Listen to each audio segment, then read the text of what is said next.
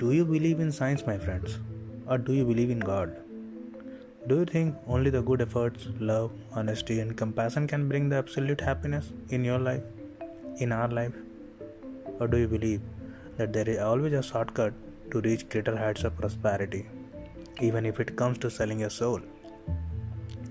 This is Kabir's life, which went upside down when his wife suffered a major trauma in the heart during an accident.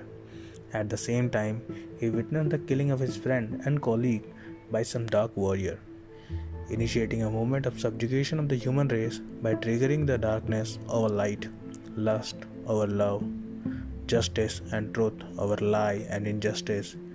It is a story of selling the soul. Are you ready to sell? Stay tuned for the first episode of the story.